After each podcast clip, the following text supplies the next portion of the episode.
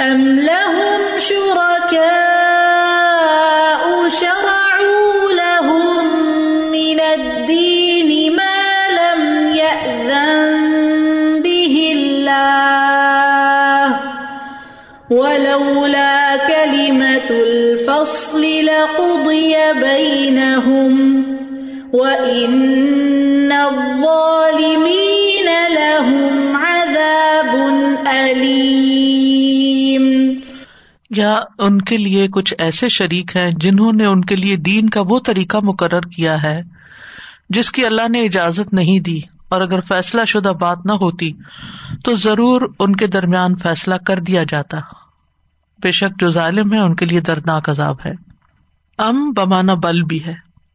بلکہ ان مشرقوں نے اپنے شرک کرنے میں، اپنی گمراہی میں اللہ کے ساتھ شریک ٹھہرا لیے ہیں، جنہوں نے ان کے لیے وہ دین اور وہ شرک گھڑ لیا جس کی اللہ نے اجازت نہیں دی۔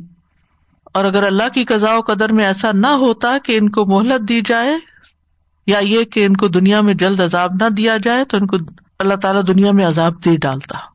اور جو اللہ کے ساتھ کفر کرتے ہیں، قیامت کے دن ان کے لیے درناک تکلیف دہ عذاب ہوگا۔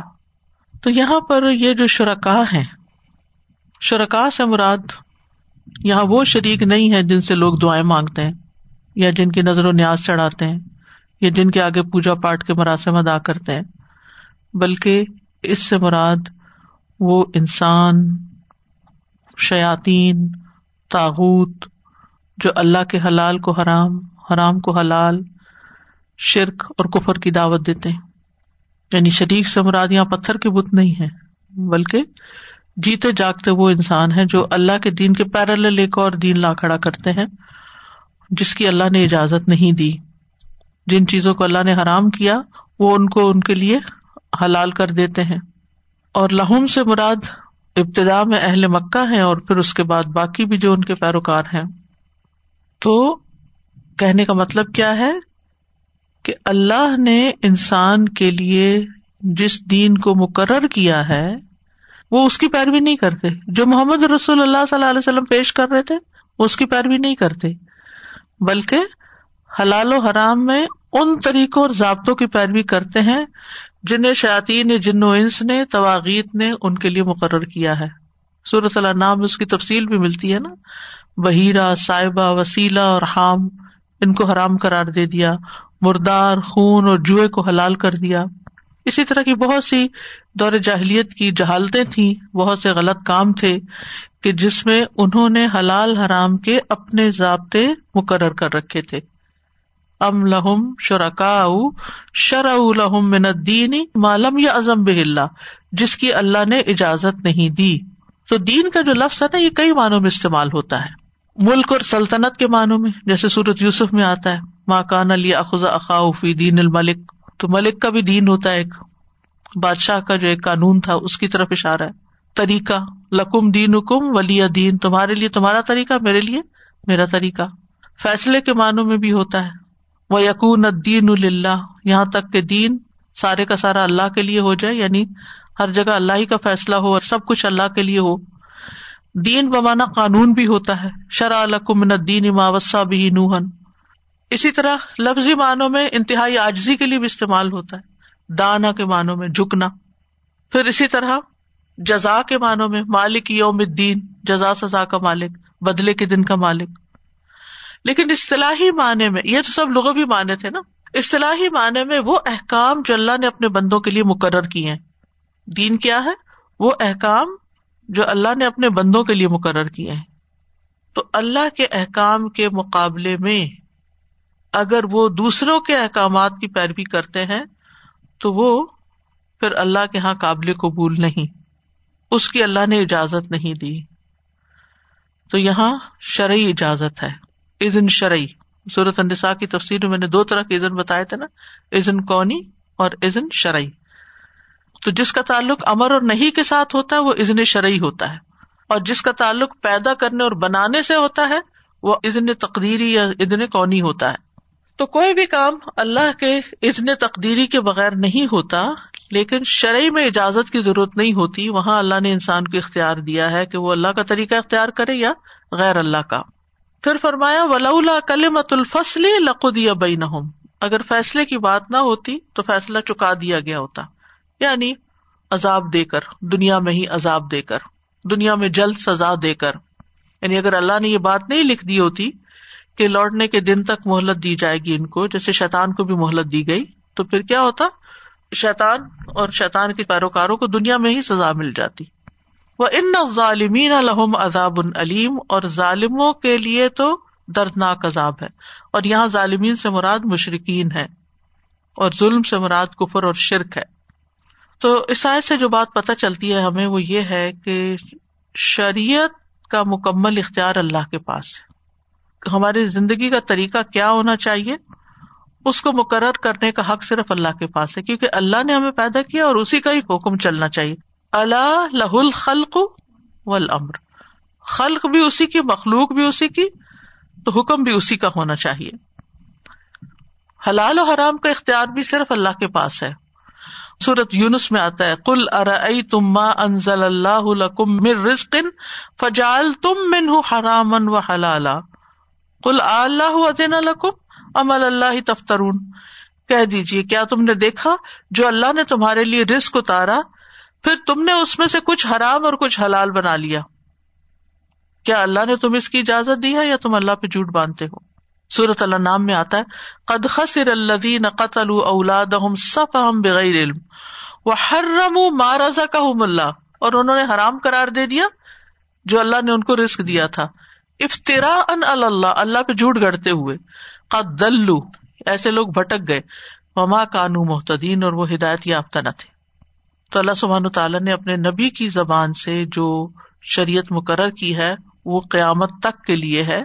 اور جن چیزوں کو انہوں نے حلال قرار دیا، وہی حلال ہے اور جو وہاں حرام ہے، وہ حرام ہے کوئی علماء کی کمیٹی بیٹھ کے کسی حرام کو حلال نہیں کر سکتی۔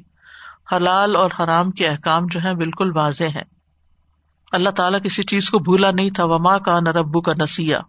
نبی صلی اللہ علیہ وسلم نے فرمایا، اللہ نے جو اپنی کتاب میں حلال کیا، وہی حلال ہے۔ اور جو حرام کیا، وہ حرام ہے۔ اور جن چیزوں سے خاموشی اختیار کی، وہ معاف ہے تم اللہ سے اس کی معافی قبول کرو۔ مما کانا ربو کا نسیح رب بھولنے والا نہیں ہے۔ یعنی اللہ تعالیٰ بھول نہیں گئے کہ وہ بتانے سے بھول گئے کہ اب اس موقع پہ کسی کو کیا کرنا چاہیے۔ اسی طرح حدیث میں آتا ہے، بخاری کی حلال بھی ظاہر ہے، حرام بھی ظاہر ہے۔ لیکن دونوں کے درمیان کچھ مشتبہ چیزیں ہیں۔ تو جو ان کو چھوڑ دے یعنی جن کے گناہ ہونے یا نہ ہونے کا شبہ ہے، تو وہ ان کو ضرور چھوڑ دے گا جن کا گناہ ہونا ظاہر ہے۔ لیکن جو شبے کی چیزوں میں پڑے گا، تو وہ قریب ہے کہ گناہوں میں مبتلا ہو جائے، جو بالکل واضح گنا ہے تو حلال اور حرام وہی ہے جس کو اللہ کے یہاں حلال اور حرام ٹھہرایا گیا ہو۔ شیاتین کیا کرتے ہیں؟ وہ بندوں کے پاس آ کر ان کو بہکاتے ہیں اور حرام کی طرف لے جاتے ہیں، حرام کو دلکش بنا دیتے ہیں۔ تو اس آیت سے یہ پتا چل رہا ہے کہ حلال و حرام میں کسی دوسرے کی پیروی کرنا شرک ہے، ظلم ہے۔ اور اس بارے میں واضح حدیث ملتی ہے۔ ادی بن حاتم سے روایت ہے، میں نبی صلی اللہ علیہ وسلم کی خدمت میں حاضر ہوا۔ میں نے اپنے گلے میں سونے کی سلیب پہنی ہوئی تھی۔ آپ نے فرمایا ادی اس بت کو اپنے سے دور کر دو۔ پھر میں نے آپ کو سورت برات کی آیت پڑھتے ہوئے سنا اتخذ اخبار ہوں و رحبان ہوں ارباب دون اللہ۔ آپ نے فرمایا، وہ لوگ ان کی عبادت نہیں کرتے تھے۔ ارباب بنایا ہوا تھا اللہ کے سوا۔ لیکن اگر ان کے علماء ان کے لیے کوئی چیز حلال کرار دیتے تو اسے حلال سمجھتے تھے۔ اور اگر وہ کسی چیز کو حرام کرار دیتے تو حرام کرار دیتے تھے۔ یہی ہے اللہ کے سوا کسی اور کو رب بنا لینا۔ کیونکہ یہ صرف رب کا ہی کام ہے کہ وہ لوگوں کو بتائے کہ ان کے لیے حلال کے آرام کے کیونکہ وہ پالنے والا ہے، وہ رسک دینے والا ہے۔ وہی خالق ہے، وہی مالک ہے، وہی مدبر ہے۔ تو عبادات اور معمولات کا ایک اہم قاعدہ ہے جو یہاں سے پتا چل رہا ہے۔ امام ابن تیمیہ کہتے ہیں، عبادات میں اصل قاعدہ یہ ہے کہ عبادت صرف وہی مشروع ہے جس کو اللہ نے مشروع کیا۔ پانچ نمازوں کی وجہ چھ نہیں ہم بنا سکتے، کیونکہ اللہ نے پانچ ہی رکھی ہیں۔ ٹھیک ہے؟ اور معمول کے کاموں میں سے یعنی روز مرہ کے جو ہم کام کرتے ہیں، جیسے اب یہاں بیٹھے ہیں، کچھ اور کریں گے، صرف وہ منع ہے جسے اللہ نے منع کیا ہو۔ تو یہ بہت خوبصورت بات ہے، جس سے بہت سے مسائل حل ہو جاتے ہیں۔ ٹھیک ہے؟ مثلاً آپ گھر میں بیٹھی ہیں، آپ کہتے ہیں اچھا میں چائے بناؤں کہ نہ بناؤں؟ پتا نہیں، صحیح ہے بنانی کہ نہیں بنانی؟ کیسے پتا چلے گا؟ کیا اللہ نے منع کیا چائے بنانا؟ کیا چائے حرام چیز ہے کوئی؟ کیا نشہ آور ہے۔ ہاں اگر کوئی چائے نشہ آور ہے تو پھر نہیں۔ اسی طرح اگر کوئی بھی کام ہے، نہاؤں کہ نہ نہاؤں پتا نہیں جائز ہے کہ نہیں ہے۔ کہیں پانی کا زیادہ تو نہیں ہے ہر دوسرے دن نہانا۔ منع نہیں کیا گیا۔ تو روز مرہ کے معمولات کے کام جو ہے نا، ان میں انسان جب تک کوئی چیز منع نہیں، کچھ خرید رہے ہیں آپ۔ آپ خریدیں اپنی ضرورت کا۔ لیکن کیا نہیں خریدیں گے؟ جو حرام ہے۔ یعنی کسی بھی شخص کو کھانے پینے میں، پہننے میں روکا نہیں جائے گا جب تک کہ اس کے لیے ممنوع کی دلیل نہ ہو۔ مثلا لباس پہننا، کوئی حرج نہیں جو اپنی حیثیت کے مطابق پہنے۔ لیکن اگر آپ نے وہ پہنا جس سے جسم نظر آ رہا ہے، یا ایسا ٹائٹ ہے کہ آپ کے آزاد سارے جھلک رہے ہیں، تو پھر وہ منع ہے۔ پھر ایک بات یہاں بھی یاد رکھے اسی سے یہ بات ثابت ہوتی ہے کہ ایسے قوانین اور ضابطے جیسے ٹریفک کا قانون ہے۔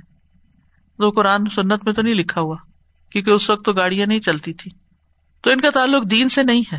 وہ قاعدے، قوانین، ضابطے جن کا تعلق دین سے نہ ہو، بلکہ دنیاوی امور سے ہے ان کے کرنے میں کوئی حرج نہیں ہے۔ ان کو فالو کر سکتے اب آپ کہیں جی کینیڈا میں تو اسلامی حکومت نہیں ہے، لہٰذا انہوں نے یہ ٹریفک کا قانون بنایا ہوا ہے۔ تو میں تو اس کو فالو نہیں کر رہی، کیونکہ تو غیر اللہ کے قانون کو فالو کرنا ہے۔